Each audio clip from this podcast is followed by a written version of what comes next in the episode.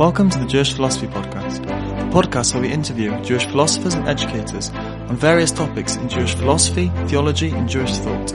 Please remember to subscribe to the podcast and visit www.jewishphilosophypodcast.com for more information. Enjoy!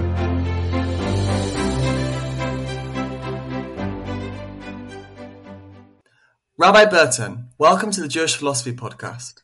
The title of this podcast is Knowing an Unknowable God, Torah versus Prophets, with Rabbi Burton. So to begin, could you tell us a bit about how you became involved in Jewish philosophy and Jewish thought? My main interest in Jewish thought actually came through Tanakh, which is not the typical course. I studied Tanakh Be'in and in depth, and I give a weekly lecture on that.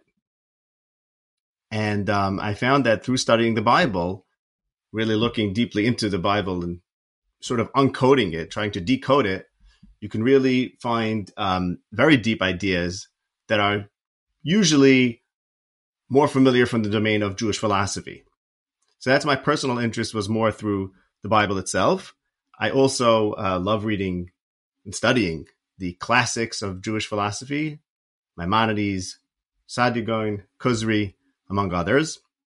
But my own passion and real interest is sort of developing it from its source, which is, of course, the Bible. Okay, perfect. So maybe we can get straight into the first question. So what exactly is the difference between the Torah and the prophets regarding the significance of the Korbanot? I know that's a theme you've developed significantly. How does the Torah make us think about the Korbanot, the sacrifices, the animal sacrifices? And how does the Nevi'im, how do the prophets make us think about that? Right. So this is one of these major problems that has been recognized in various forms for at least 1,000 years. Maimonides writes about this problem, that basically the problem is, to describe it in brief, of course, the Torah talks about the laws of sacrifices, and it's extremely important in the Torah. One of the 5 books, Vayikra, Leviticus, is basically dedicated to the details of the sacrificial cult, of the rituals in the temple. So it's clearly of supreme importance to the Torah and supreme importance to the law. And then when you read the prophets, such as Isaiah, Jeremiah, Hosea, they consistently downplay the significance of sacrifices. And if they would merely downplay the significance of sacrifices, then perhaps one could suggest that, okay, maybe they're not as important as other aspects of the Torah. But the prophets say very clearly that God doesn't want sacrifices. Really, what he wants is justice, righteousness. Micha says it the most starkly in a way. He says, what does God wish from you but for doing kindness, doing justice, and walking humbly with God? Now, that but for is basically saying God doesn't desire sacrifices. And that's an open contradiction to the Torah. So this is a question that Maimonides states it very clearly. He says that everyone that he's heard and read has had this problem. How could the prophets say that sacrifices are not important? And besides Maimonides, Abraham ibn Daud addresses it. Yehuda Levi in the Sefer Kuzari addresses this problem. And their general approach is basically to say that the prophets mean to sort of establish a hierarchy of what's more important. And not that the prophets insist that sacrifices aren't important, but that's not what the Torah is really about. That's not what God really wants. The most important thing is the fundamental level of justice and kindness. And they each say that in different ways, and that's a study in their own thought, in Maimonides' thought, as opposed to the Kuzari and opposed to Avraham ibn Daud. You can look at the nuances to how they approach the question, and they each say more or less that idea, but in different forms, depending on within their theory, within their way of thinking. But I personally have found that I found these answers sort of inadequate because, like I said before, the prophets don't merely say sacrifices are not so important. They basically say in so many words that God doesn't want sacrifices. And to put it as Hosea puts it, and this passage to me is key to understanding sort of where I get to the answer from. He says, Das Elokim me'olos. God prefers knowledge of God. Knowing God is preferred over sacrifices. Now, knowing God is a major theme in the prophets. Knowing God means understanding God's ways and then emulating them. And which is what prophets are all about. They teach us about God's kindness. They teach us about what God is up to, and they encourage us to be like him. Jeremiah put it the most dramatically. He says, there's nothing to be proud of. Let the wise man not be proud of his wisdom. Let the wealthy man not be proud of his wealth. The only thing a person can be proud of is knowledge of God, because I am Hashem who does righteousness, kindness, and justice in the earth. Meaning what the prophet is saying, what Jeremiah is saying, is that the only thing, and this is something worth thinking about. I mean, here's a prophet insisting that there's only one thing in the world that's worth being proud of. And that's an interesting statement there. You know, you have to think about that. What he's saying is nothing else is worth anything but for knowing God. And what that means is basically that God and his actions is the only game in town. And if you're doing anything else, then you just don't get it. You're just living a fantasy. So there's nothing else worth being, nothing really worth anything besides for that. So all they talk about is knowledge of God, knowing what God is up to, and therefore emulating him, which basically you could say that means knowing the nature, the fundamental nature of reality, of what is, because since we believe that the world was created by God, if you understand God and how he manifests through reality, that means you understand everything. So basically the prophets say, you know what God wants? He wants you to be a full person, knowing, who knows everything, basically omniscient, you could say. You know everything because you know God and you know his actions and you understand what he's up to, and then you follow in his ways and you do as he does. And then they insist that, okay, that's what God wants, and he doesn't want sacrifices, which basically is a way of saying he doesn't want worship. And they don't, like I said, they don't just say, okay, this is more important. They're completely shifting what religion is about, because they're saying religion is not about worship, and God doesn't want worship. God just wants you to be like him, which if you think about it makes perfect sense. I mean, why would God want us to worship him? What does he get from worship? You know, you can think about God as what God does as being good and being perfect. And what follows from that is that we too should do as God does. And that makes perfect sense. And that's a very reasonable religion. And that's sort of what the prophets put forward, that we have to look at God and look at his actions and understand them. If you misunderstand them, it's not going to help you. But if you are able to understand truly what God is doing, and that's what they call Das Hashem, the knowledge of God, then you have a model and you know how to live. And that's the beginning, that's the Aleph to Tav, that's the A to Z of religion in the prophets. And God doesn't want you to worship him. God doesn't want you to just do this senseless kind of actions of slaughtering animals in his favor. So what I found sort of deficient in the way that the earlier commentators and thinkers dealt with this problem is that they basically said that, okay, the prophets don't really mean exactly what they're saying. And they sort of are just trying to make a point. And from my studying the Bible, I basically am hyperliteral in a way when I study it, which is I really, you know, it's interesting how hyperliteralism sort of gets you to sometimes a much deeper meaning than the surface meaning. Medrash, which really means to get to the bottom of the text, and what the sages did in the Talmud and the Midrashim, really comes from being assuming that everything must be absolutely literal. Sometimes people think that, you know, pshat or surface, there's a surface level, and that's like the literal meaning. And then there's, okay, you know, deeper meaning is like sort of making things up or just finding things that aren't there. But it's really the opposite. Pshat or surface level is saying, okay, let's smooth it over. Let's just get the message. And medrash, or really looking at and trying to find a deeper meaning, is sometimes often comes from really saying, no, every single word has to mean exactly what it says. So when I see the prophet saying God doesn't want anything but for doing kindness, I say, well, look, he says that. So how could a prophet say that? How could they contradict the Torah and the significance of prophets? So that's the question. So you mentioned before, I mean, that's really fascinating, but the problem here. But you mentioned before that other thinkers have dealt with this problem not sufficiently, maybe. Could you just give us a brief overview of, on this podcast we like, Maimonides, as I'm sure you do yourself as well. Could you just give us a bit of a background of Maimonides' view of korbanot, of sacrifices? Because I know that's a very famous and very novel understanding, which is our listeners might like to hear. And maybe you could tell us how you see this as problematic based on your question. Yeah, Maimonides is beloved by all students of Judaism and all thinkers, all true, honest thinkers can love Maimonides. And by the way, just a caveat when it comes to Maimonides, especially the Guide for the Perplexed, the answer is usually not right there in black and white. You have to, as he writes explicitly in his introduction, that if you want to understand the Guide for the Perplexed, you have to put things together. You have to read one chapter in light of the other chapter. And this is a very good example of that because there's a lot of more nuance there than people say. But so let me present his opinion in brief. Maimonides says that the purpose of sacrificial worship is that it was a method that people, the Jewish nation at the time that they received the Torah, it was a method of worship that the world was accustomed to. And specifically, of course, before the revelation of monotheism, or the discovery of monotheism, maybe is how Maimonides would put it, this was the method of worship, of pagan worship. And the Torah took this practice, this ritual, and instead of just saying, okay, worship God with your mind or with justice, the ways that are truly important, the Torah took this method of practice and said, okay, we're going to use that method of worship that was used for pagan worship, and it's going to be transferred to worshiping Hashem, the one God.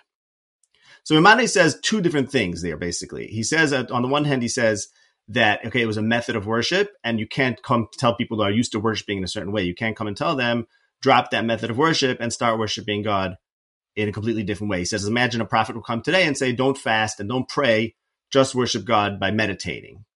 Since we're not, even if that might be more ideal perhaps, but since we're used to worshiping God in a certain way, we're not capable of dropping our old ways of being. So that's one thing Maimonides says. And the other thing he says is that since they actually deified animals, many of the idolaters worshipped animals, so by sacrificing animals to God, we are thereby uprooting the idea of the pagan worship to the animals. So these are two elements Maimonides says. And regarding the pasuk, the verses that downplay sacrificial worship, Maimonides says, well, the point is that sacrificial worship is not the end goal. It doesn't bring you towards the end goal of the Torah. The end goal of the Torah is belief, is proper belief. And the sacrificial rituals are only necessary as a means to get there, but they're not the purpose of the Torah. And that's what the prophets mean to say when they're downplaying it. So that, in other words, a people who, as Maimonides says, a people who question God's existence, but then still bring sacrifices are hypocritical. And that's the prophet's point, that here you guys are not getting to the point of sacrifices, which was just to wean you off idolatry and to the service of God.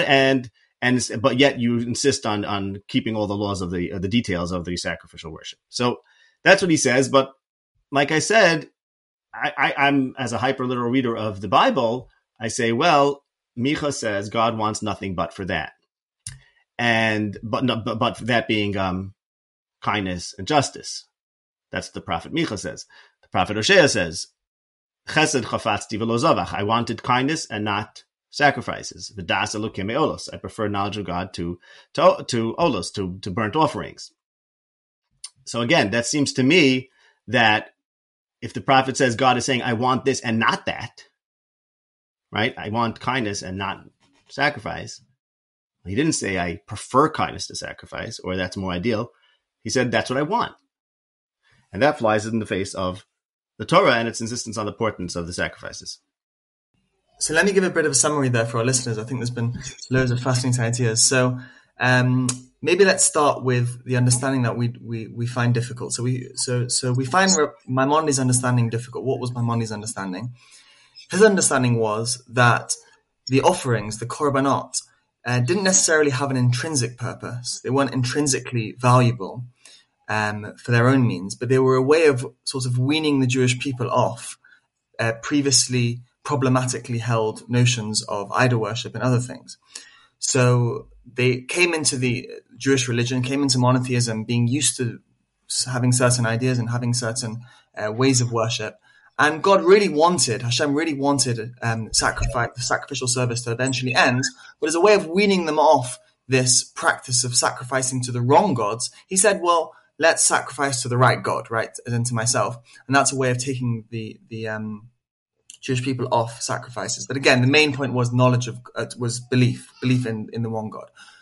Now, the problem that you're saying with Maimonides, which is really, is actually striking thinking about it, that the prophets don't just say that sacrifices are not that important. There's really other things that are important. They're saying they're not important at all.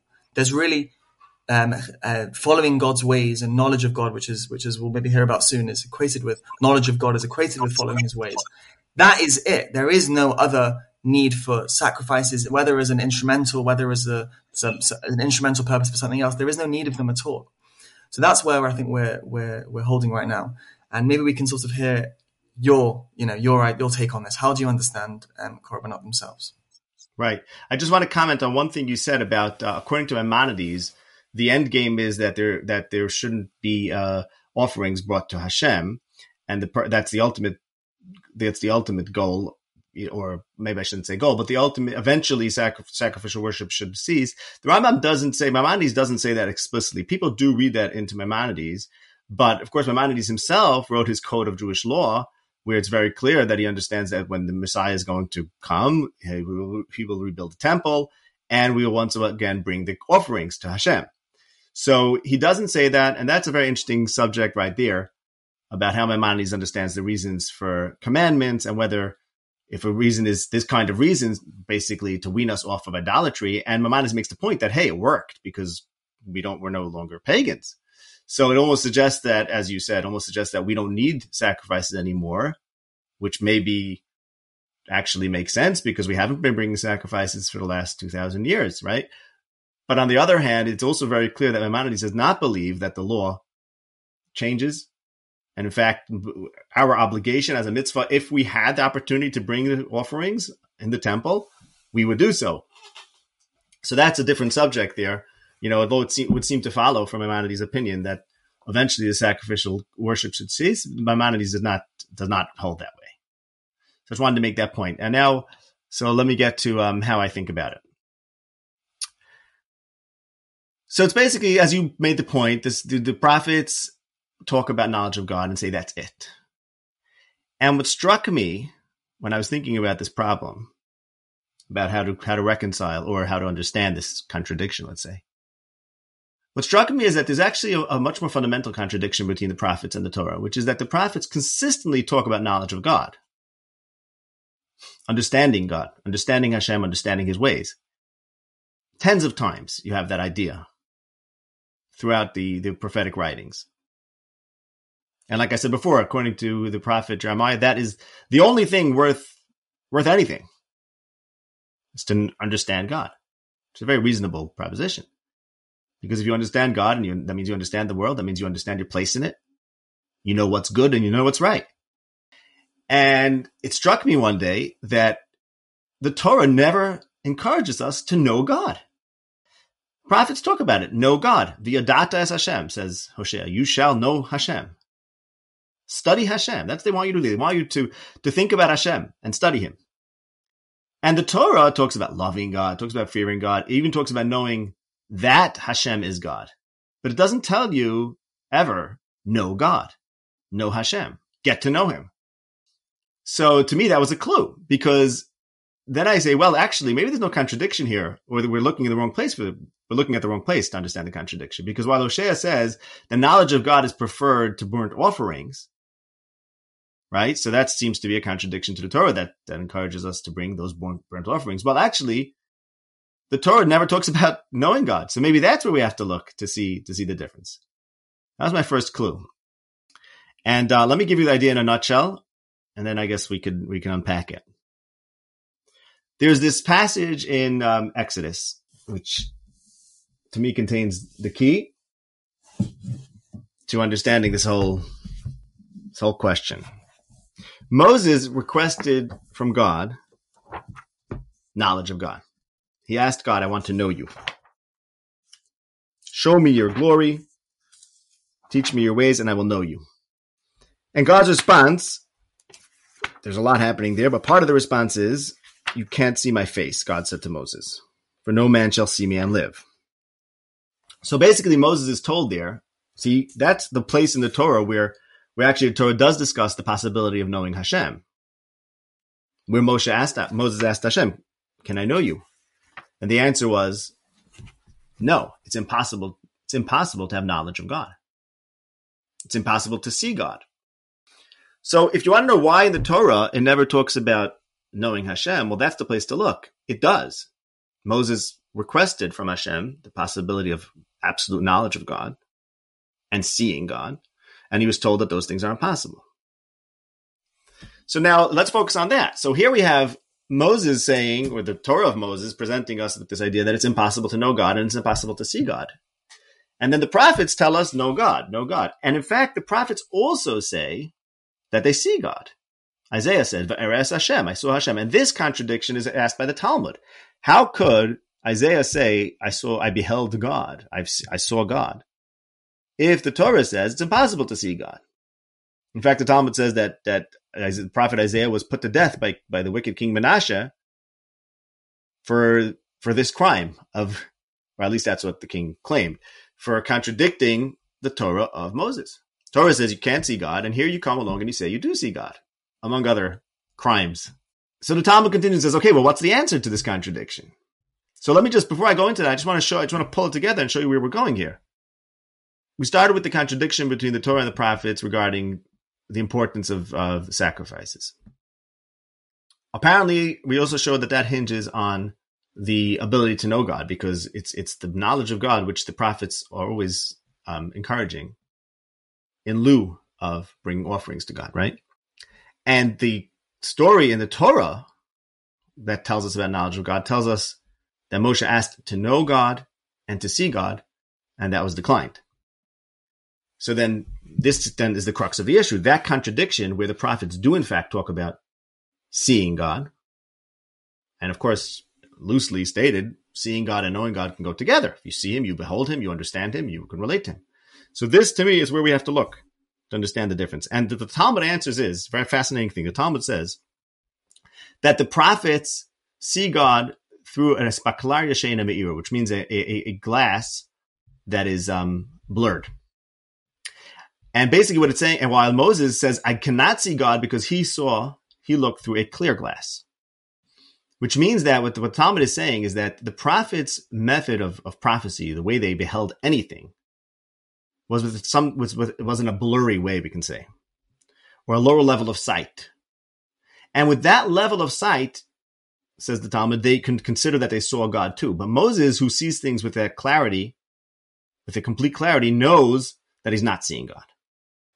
And Rashi says there on that passage of the Talmud says, they thought they saw God, but they didn't. Shocking thing to say. But I want to explain to you what that means. Basically, what the Talmud is telling us is that there are two levels of knowledge or two levels of sight. And it can be true that one can see God and one cannot see God, depending on what you mean by seeing. If you're talking about the absolute perfect seeing, if that's what you mean when you say seeing, then you can't see God. If you mean something lower than that, then you can't see God. And I think of a great example just to explain what that means. You know, if something is very fuzzy in your sight, something let's say is very small, so you could see that something's there, but you can't see the very specifics of what you're seeing. So would you call that sight or not? Well, it depends on what you're used to, right? Someone who has very good eyesight, if it's very dark and he only sees the outline of something, he might not even call that sight. The same way if your eyes are closed, you can sense if it's light in the room or not. Are you seeing? Right? It's a fair question. Sort of depends what you call sight. So that's basically what the Talmud is saying. The same exact word, Moses says, I can't see God. And the prophet said, I do see God. The same exact word can mean two different things for two different people. And the same thing applies in the same context. You have to remember that Moshe asked to see God and to know God. And he was told, no, you can't. So the prophets talk about knowledge of God. So there's our clue. Well, it depends what knowledge means. There are two approaches to knowledge. There's the Mosaic approach to knowledge, which we can call that perfect knowledge, and perfect knowledge cannot be applied to God. And then there's the prophetic approach to knowledge and sight, which can absolutely be applied to God. So that's really interesting. So I think I'm starting to get the general picture of the answer. But what I'm just thinking about at the moment is that if you see more clearly, if Moses, just want to get that point clear maybe for our listeners, Moses could see clearer, doesn't that lead to greater knowledge? Why is seeing clearer, being able to see through an asperclaria shamira, a clear glass, why is that necessarily a reason to downplay his knowledge of God? Just get that point maybe a bit clearer. Right. So let's say, imagine a person who only has very fuzzy sense perception of anything. Never has any very clear sense perception, right? So when he has some sort of fuzzy sense perception of whatever it may be, a light, a sound, a touch, he would say, I feel it. I smell it. I hear it.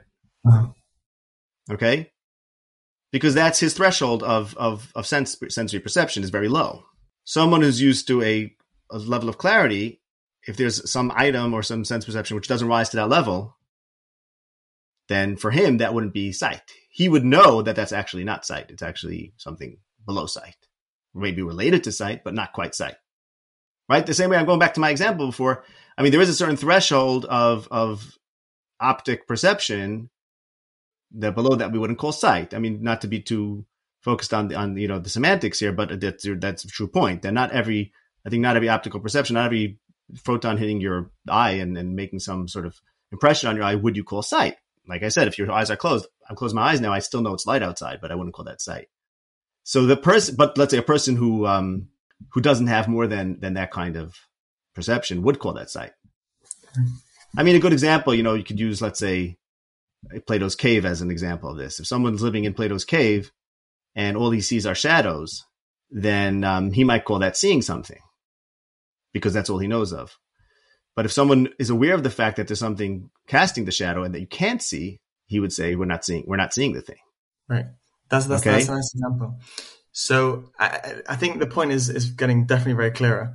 Does that mean I'm understanding it less if it's getting clearer? The basic point is that Moses, because he realized what true knowledge of God actually consisted of. Therefore, when he, even though he maybe saw to the same level as the prophets, he knew that wasn't really called seeing. Right? That's the point. Right. Whereas the prophets who, they didn't necessarily have the ability to even know what they were, to even have an idea of what true knowledge of God would consist of, they thought that they were seeing God when they were seeing God and when they were understanding God. Okay, that's excellent. So how does that relate to the sacrifices? Yeah. Right. So let me get to that, but I want to just make it very clear that when we say they thought they were seeing, the point is then that's what seeing means for them. Okay? It's not that like they made a mistake and they misapplied the word. The word itself of seeing and the word itself of knowledge sort of depends on what you're capable of. Okay? I want to try to explain, I think you're the epistemologist in the room. So I'm not going to wade too much into the epistemology here, mainly because I feel that I find that when you're studying the Bible, although you can often use the categories developed through philosophy to understand these themes, certainly that's true. But I find that it takes away from the force of the message when you try to fit it in neatly into categories from philosophy. So I'm going to avoid that. Additionally, I'm not expert in those matters, but here's a way to think about it. What's knowledge? And then relatedly, what's seeing something? Is it knowing the thing in itself? Or is it knowing the effects it has on you? Right? Debated for eternity, this issue. Now, that's a way to look at this, which I think is pretty fair. But it might not capture the whole thing, but I think it's a way to think about this. For Moses, knowledge meant to know the thing in and of itself. And then sight. See, of course, let's be clear here. No one could see God because God is not corporeal.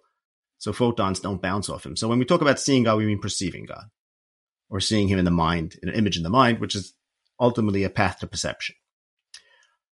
For Moses to see God or to perceive God or to know God would mean to know God in and of himself. And that is, in fact, impossible. So Moses is left with ignorance.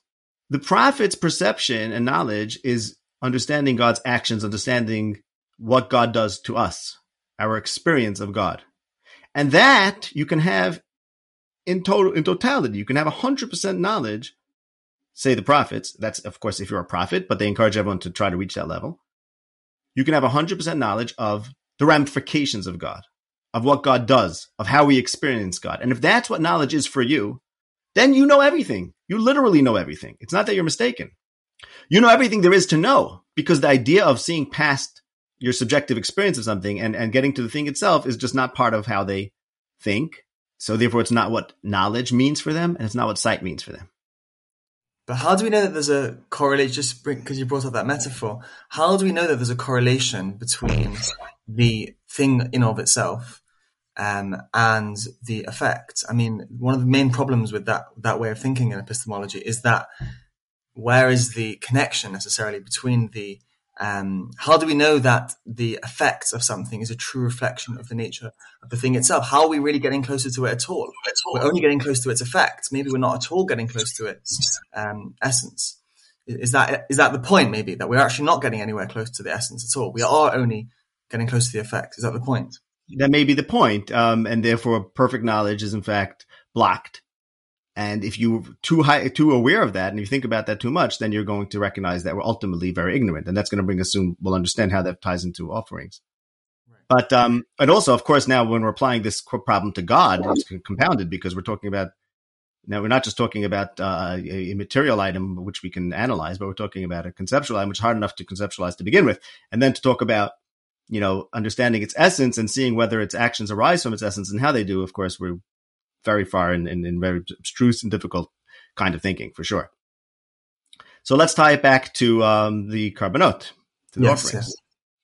How does this have anything to do with sacrificial worship? So it has everything to do with it, and here's why. See, the debate over here, and again, I'm using debate loosely, of course, because there is no disagreement. There are two ways of looking at it, because Moses, as the Bible says, there will never be a prophet like Moses again. So Moses is operating in a world of his own. So there's Moses and there's everyone else, okay? And the way we just described it, everyone else thinks about knowledge and sight as subjective experience. And if that's what sight is, and that's what knowledge is, say the prophets, then we live in a world where we can have perfect knowledge. And let's just be clear, when I say perfect knowledge, of course I don't mean you can know, I don't mean you're going to be a supercomputer. I mean you're going to know what's important to know. You're going to understand what God is up to, what this world is all about. You're going to know the ways of God. You're going to see his kindness and justice and righteousness. Where will you learn that from? It's basically natural law. You'll learn it from observing reality. Reality is God's ways. And the prophets tell us to observe reality and learn from it and know God. And you will know everything. And you will be a proud person, because that's what Jeremiah says. The only thing to be proud of is that, because you can be a knowledgeable person who actually understands the reality and therefore his place in it. And that's amazing. But what if there's a superior kind of knowledge, which is Moses' way of thinking, which is engaged in the things as they are, the thing in and of itself. And then, as you pointed out, and then how do things derive from the thing in and of itself? If that's where your mind is, then ultimately you're facing a great black ignorance, a great void, a great dark void of ignorance. Because, if you're too much aware of the fact that all subjective knowledge is merely that, then you're basically saying, then you walk around saying, I know nothing. Okay? So now forget about, a lot of times when people think about, what is Judaism, what is the Torah, we sort of put things backwards because we sort of start with the text or we start with the Torah. But really, Torah starts with humans. I mean, you have to start with reality. What is reality according to the Torah? And the Torah is responding or dealing with reality. First thing the Torah tells us is God created the world. So what's the world? What is thought? What is a human being? That's where the divide is here between the Torah and the prophets. Because if a human being is someone who has knowledge, if that's what it means to be human, then we know how we have to live. Consistent with our knowledge, which is consistent with God. But if there's a superhuman, who's such a superhuman that he knows that he doesn't know, then that becomes an extremely important part of life.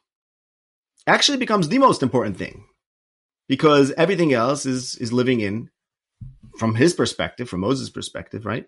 Any other way of living is false. You're deluding yourself into thinking that you know. What does that have to do with sacrifice? It's very simple. What should we do with God? Well, it depends. If we can know God, and remember, we're talking about knowing God fully. Prophets have no caveats in the knowledge of God. They say you can know God, you can know Hashem.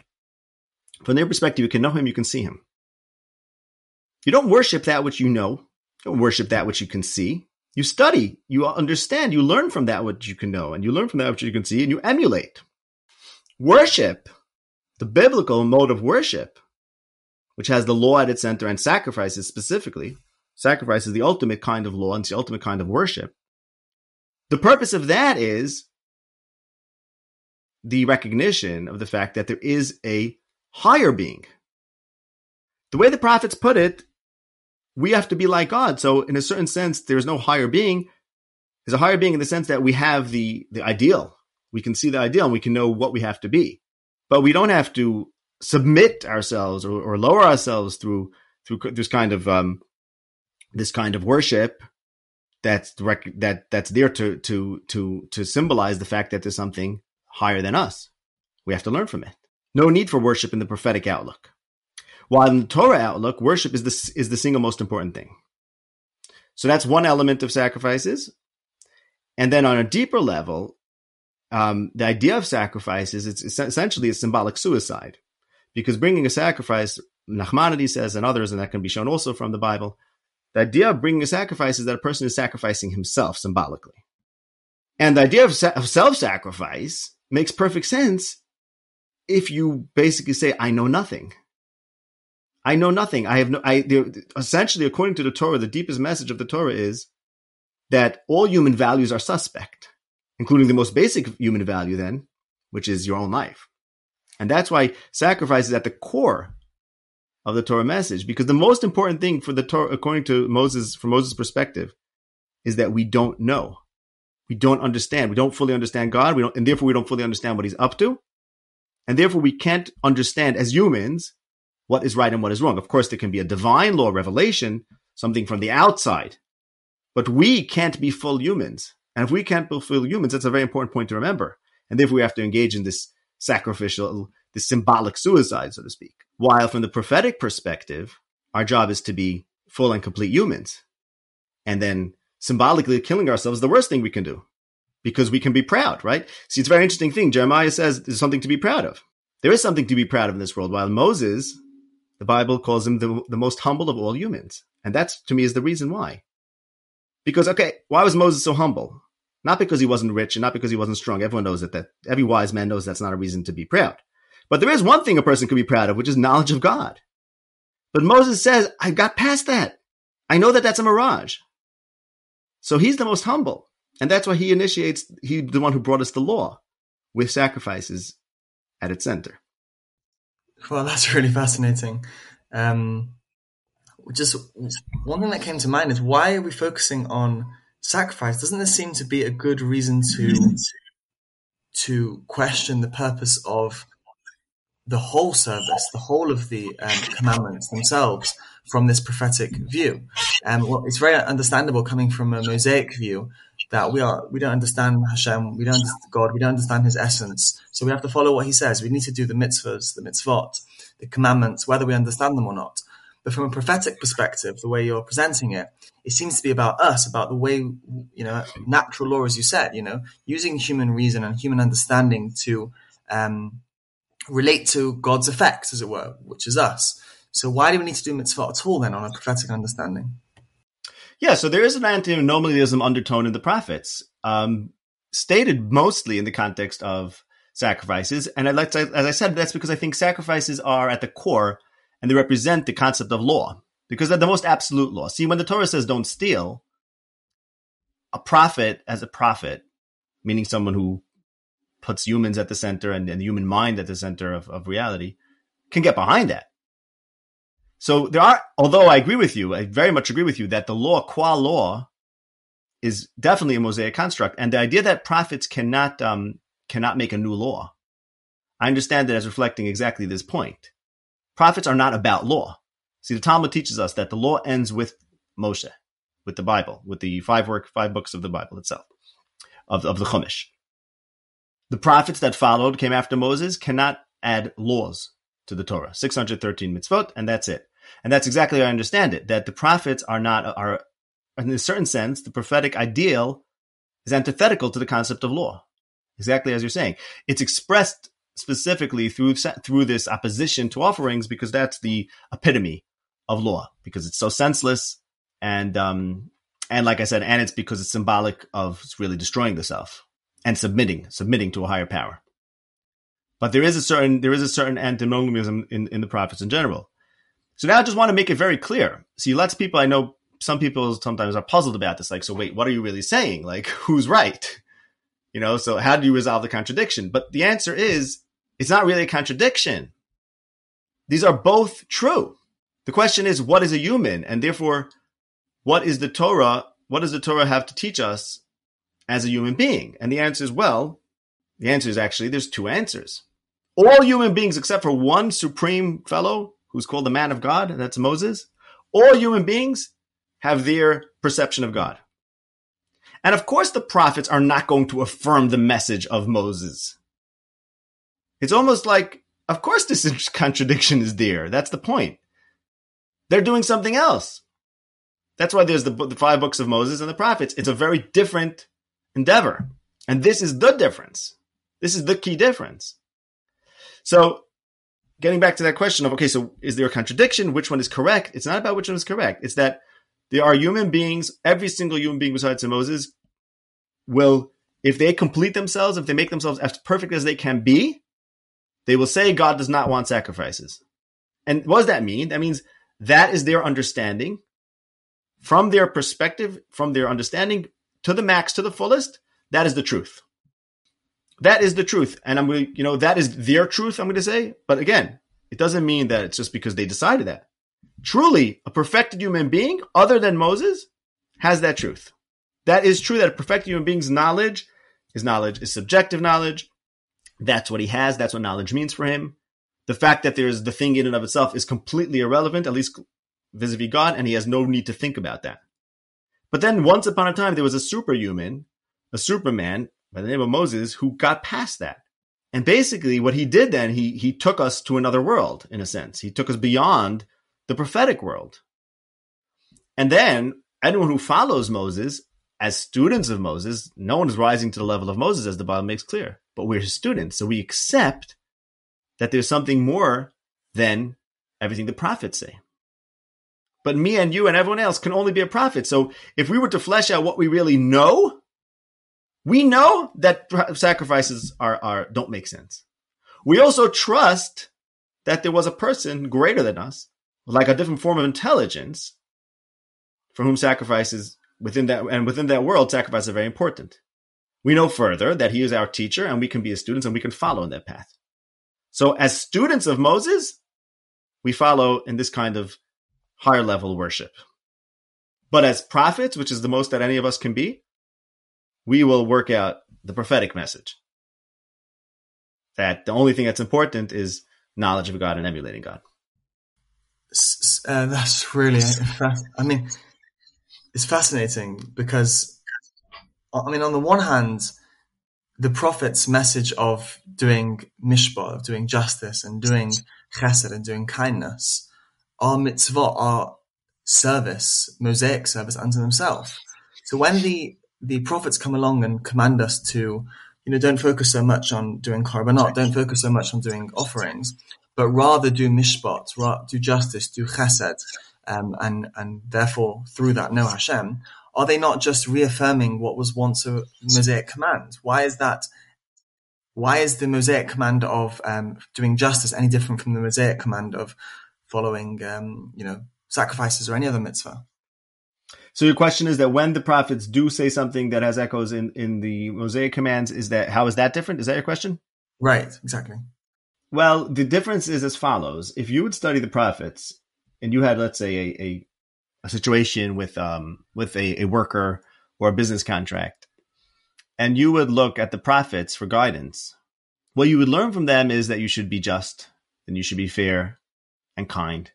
And then you would go for a nice long walk and consider how to apply justice and kindness in this specific circumstance. If you were following Mosaic law as you should, then you would look in the Shulchan Aruch and the 4 books of law, and you would see codes and details and one detail after another, and find, splitting hairs of specifics of each case. That's the nature of law as law. So even those laws of the Torah that are about justice are very detailed and very, they have a different quality, a legalese kind of quality that the prophetic dictums or teachings don't have.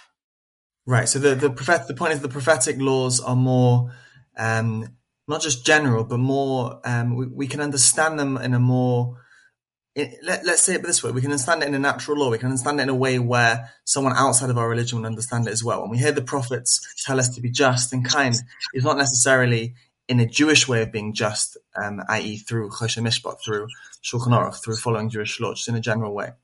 Right. That makes sense. Thank you. But I'm still just thinking, I think this is quite I think you've got to appreciate it's a massively novel understanding for me. And it's just fascinating. So I want to just try and flesh it out a bit more. So if the message changed with the prophets, I'm still slightly at odds to understand. Surely we should just be focusing on their message. I understand that there's another reality there, which is, we're students of Moses. So there is this other reality we want to connect to.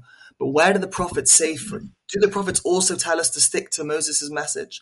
Do they say to us, stick to Moses' message, but we're also telling you also another message, which you need to do as well? Or are they coming to sort of annul their previous message? So no, they're not coming to annul anything. The key point to think about here, the way I think about it, is that, people tend to read the prophets as giving, let's say, prescriptive statements. Okay, do this, do that. And my point that I'm making is that we have to read the prophets as more as a human being who's finding his perfection, what perfection means for himself. For the prophet to remind us to keep the law is just not what his job is. It's not what he's doing. Now, that being said, you will find places in the prophets where they say, keep the law. Zichu Torah at Moshe Avdi, Malachi says, remember the law of Moshe. And you can find other verses in the prophets here and there where they exhort the people to keep the law in general. So you could probably find that too. But I don't think that's the point, because I don't see it as the prophet's mission to give us a full, very full picture of exactly what they want us to do. I see their mission as to express to us what their hasaga, what their understanding, what they're able to perceive of God. And this is what they see. And I sometimes feel like people have these false expectations for the prophets. They want the prophets to cover, because you read the prophets and you're worried, hey, wait, aren't I supposed to bring the offerings? And don't you want Isaiah to tell you bring the offerings? That's not his job. And Moses told you to bring the offerings. Of course you're going to bring the offerings. Isaiah is the one who's going to give you a picture of why offerings make no sense, because that's what he can do. That's what his perfection is. And I think we're just having this wrong hope that he's supposed to acknowledge that, of course, I want you to bring it. But I do believe that, yes, Isaiah walked into the temple and said, explain to everyone why this makes no sense and stop symbolically sacrificing yourself, because you are people who should be proud of what you are and your knowledge of God, et cetera, et cetera.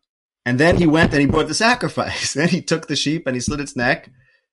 Because he said, I am a student of Moses. I'm a follower of Moses. Because you have to remember, it's a very interesting student-teacher relationship, master relationship we have with Moses, who no one could ever be like. Because if the Bible says no one could ever be like Moses, and yet we are students, are very different than any other master-student relationship. Because usually the student hopes to one day become like the teacher. Okay? So this is a very different kind of thing. If the Bible says there's never going to be anyone like Moses, that means that, and yet we're following him. Okay? And I think it's instructive if you think about it. Imagine a superior form of intelligence would appear on Earth and tell us that there's some other deeper intelligence, a way of understanding reality, which we will never get to, okay? But for some reason, we believe him, whatever reason, believe Moses. And he tells us, look, there's this whole other kind of intelligence, and based on that intelligence, it follows X, Y, and Z. And then he disappears, and, it's very useful. It's very important for us to acknowledge what we learned from him, even though it doesn't fit into anything we know. We're living a sort of a contradiction. That's why it sort of has to be a contradiction of the prophets, because if they wouldn't make it a contradiction, they wouldn't be being honest. It truly is a contradiction. On the one hand, we will work out, say the prophets, we will understand why sacrifices don't make any sense. That's all they have to say about sacrifices. The act of bringing the sacrifices, of course they'll do that, but they cannot explain that. They have nothing to say about that.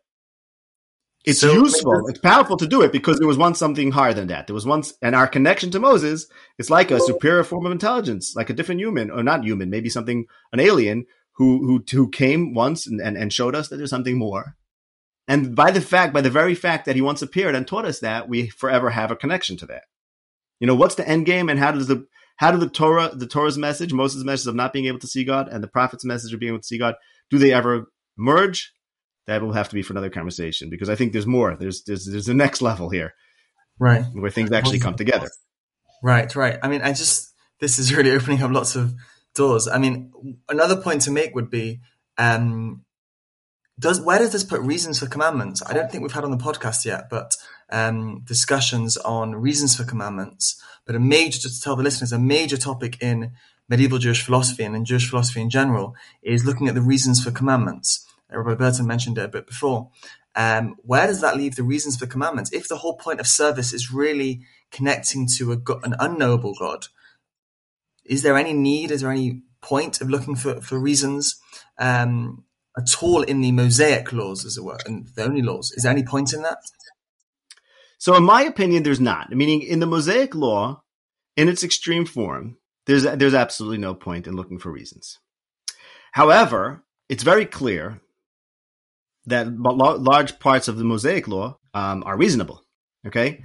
So then what that tells us, and this is really getting into a little bit of a different avenue here, so I don't think we should pursue this much, but that even the Mosaic law connects and dabbles, let's say, in this kind of natural law or reasonable law.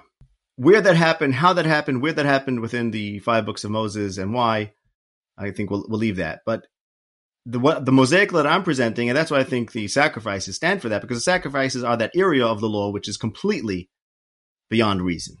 And it's just about worship. So yeah, the answer to your question about the Tamei HaMitzvot, the reasons for mitzvahs, from my perspective, it's yes and no. I believe that commandments, of Mosaic commandments, the less reasonable, the more you're getting to it. And I think it's very important, like in a practical example of that. We mentioned the prohibition against, the prohibition against stealing. So the Moses in the Torah says not to steal. As we said, the prophets would be very supportive of that idea of not stealing. But if a person were to fulfill that law by being an honest guy, just a good, honest person, he might in fact be transgressing the law in the Mosaic sense, because as we mentioned earlier, the Mosaic law of not stealing is very detailed. And the legalistic slant of it is, to me, is the point. And sometimes people, this is just a practical point here. Sometimes people feel like, oh, come on, don't give me all the details of the law. I'm a good guy, I'm honest, and I'm not going to rip anyone off, and that's how I fulfill the Torah. And to me, that's fulfilling the prophets. That's not fulfilling the Mosaic law. So even where there is this overlap between the Mosaic law and the prophet idealism, if you want to fulfill the law as law, you have to think about it as a legal system that's sort of being put upon you, like it or not, and whether you understand it or not. So that's really fascinating. I think that opens up so many points of discussion and so much for discuss, but obviously we've run out of time now.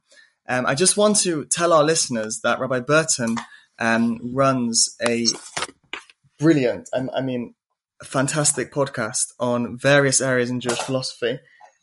It's just yourself on most of the podcasts, and his podcast on Jewish sources, on general Jewish sources, really is just phenomenal. He goes through almost every topic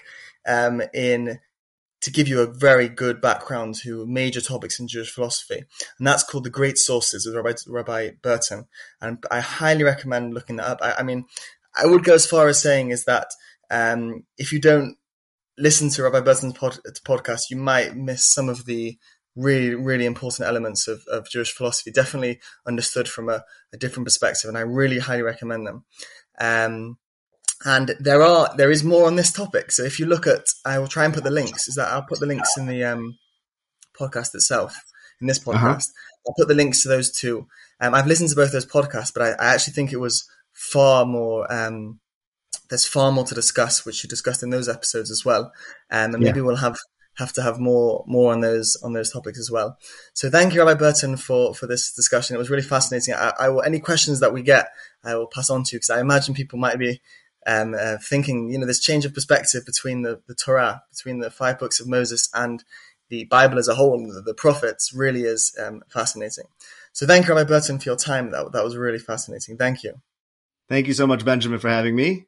It's a great conversation. I agree with you. I find that this particular topic is sort of a seminal idea that opens up so much, and it solves a lot of problems, much more than we discussed even. And I definitely welcome any questions, any involvement. And again, Benjamin, thank you so much. It was great to be here.